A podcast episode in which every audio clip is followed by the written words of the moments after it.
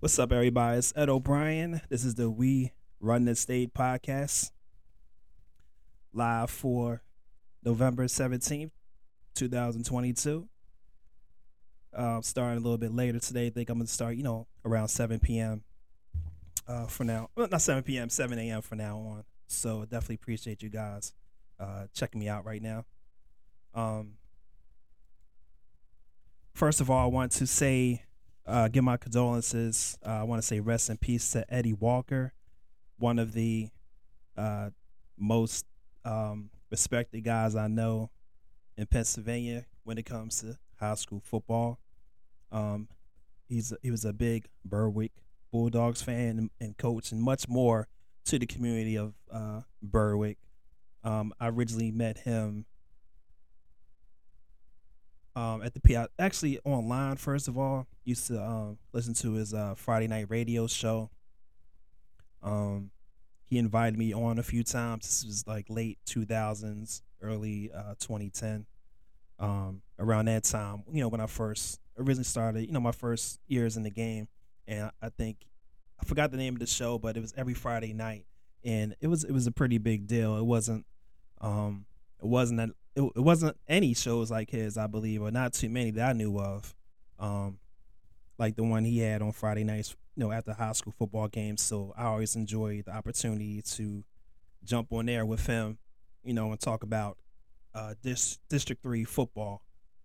So, it's one of those things where, you meet a lot of people in this game. And, again, I got, a lot of acquaintances. I'm not going to act like we were great friends, but what I do know is that every time I would see him every year at the PIAA championship games, he would be providing coverage, and he always, "What's up, Cleese?" and give me a pound, like a fist bump, hug, what I mean, we chop it up throughout the day.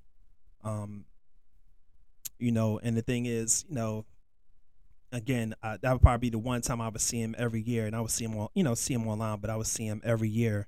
And the one thing we would say is like, see you next year. What I mean? Because some of these people you only see once a year. It's usually at, a big high school event like that, like the state championship games. So, again, rest in peace to him. My condolences go out to his family, his friends, and of course the Berwick Bulldogs community. And positive. I know he'll be missed. So rest in peace, Eddie. Anyway, I did want to let you guys know that the top 24/7 for 24/7 Sports class of 2023 rankings will be coming out today at noon Eastern time. So I like to kid around about this, but I'll be honest with you. Well, first of all, you guys know I have nothing to do with those rankings, which is probably a blessing. But I don't make those decisions. But I will say there is a process. It's a pretty solid one, too. And despite, people that act like they know the process or know what's going on with their process, they don't. You may not agree with the results or the opinions, but I will say that, it's definitely a solid process. It's not taken lightly. So again, that'll be coming out at 12 p.m. noon today, and I just want to remind you guys that I have nothing to do with it. What I mean? So don't come to me with any nonsense online. I'm just kidding, but really, I got nothing to do with it. But congrats to those who make that list today. Another congrats goes out to Javon Williams out of Pennsylvania, 2023. 6'4", 285-pound offensive tackle. Goes to Wyomissing High School in Pennsylvania. Excuse me. Late last week, he was given an invitation to the All-American Bowl. And a couple of days ago, he accepted his invitation to play in the game in 2023. So I definitely want to say congratulations to him on that. That's a big accomplishment. I had a chance to actually interview him maybe 2 or 3 weeks ago, and I saw him at one of my off-season camps back in February. And I wish I could sit here and tell you I knew he was going to blow up like this. Now his coach, and I want to shout out Coach O'Neill from Wyomissing. He told me, you know, he sent some guys to my camp, and he said, you know, sent a couple good linemen, and he said Javon was definitely the best and would be a highly recruited prospect. To say highly recruited, it's kind of crazy. He's definitely one. I'll just say he's becoming actually is a national recruit. Actually, when once you think about it, in fact, within the last 60 days, he's received over a dozen FBS offers, which is kind of crazy, but you know, just a testament to the hard work he's put in, and you know, whoever is helping him in this process has definitely done a great job, and he's put in the work, so it's definitely much well-deserved. He has offers from Pitt, Michigan, Michigan State, Penn State, Ole Miss, and West Virginia. He has several more. Won't run through them all, but his team is currently 12-0, undefeated, and they're playing in the, I think it's the District 3 2A championship game.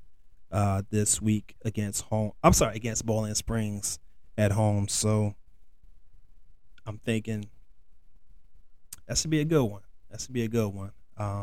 Wyomissing is probably the favorite, but congrats to him and his teammates, and congrats to Bowling Springs for making it this far as well. So best of luck to those teams this weekend. Another championship game will be in Philadelphia. Well, coming out of Philadelphia. It's the 6A championship game, District 12 championship game between St. Joe's Prep and Northeast High School. St. Joe's Prep avenged the earlier season loss to LaSalle by defeating them in a blowout last week, 35-7. I think that was a surprise to a lot of people. Not so much that they beat them, but by the way it all went down. I know I was surprised that they, beat them like that, but they'll be playing Northeast. And the interesting thing about this, what I've been seeing online, is that the game will be played at Cardinal O'Hara High School, and it's like on the outskirts of Philly, in the suburbs, but it's not exactly in the city. And I'm guessing, the championship game probably would have been played at Northeast.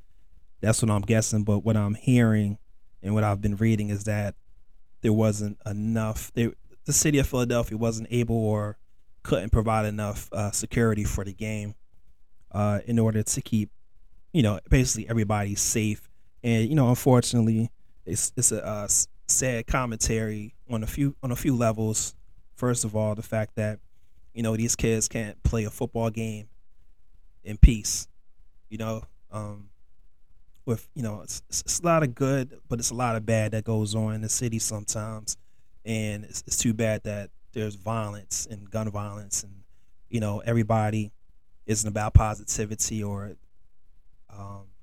just using common sense. You know what I mean? So it's a shame that first of all that's even a problem at all, period. But it's a shame that's a problem.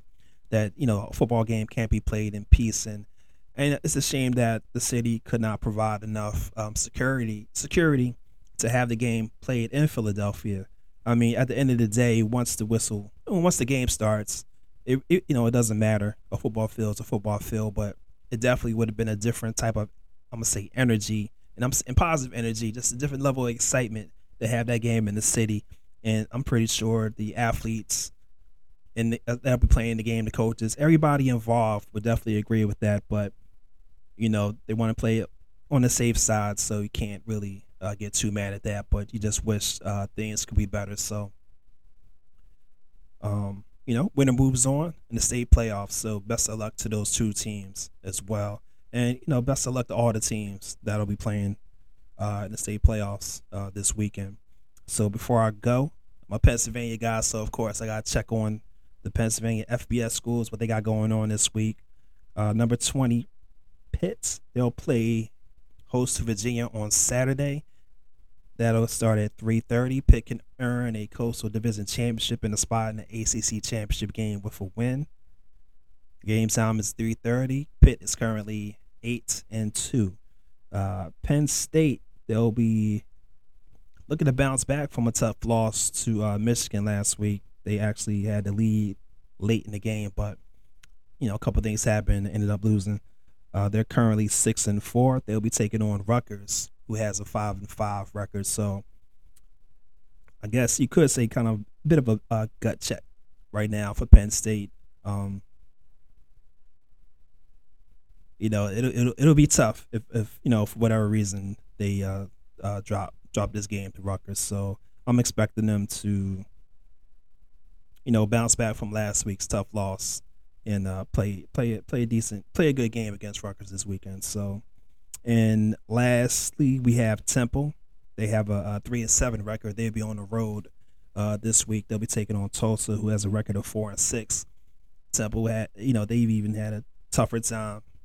Last 5 games they've lost by large margins. So it's going to be tough to go on the road, you know, get a win. But right now they're, you know, playing for pride, and some of these kids are probably playing for their positions. So, you know, wish them the best of luck on the road this week as well. So that'll be it for today's podcast.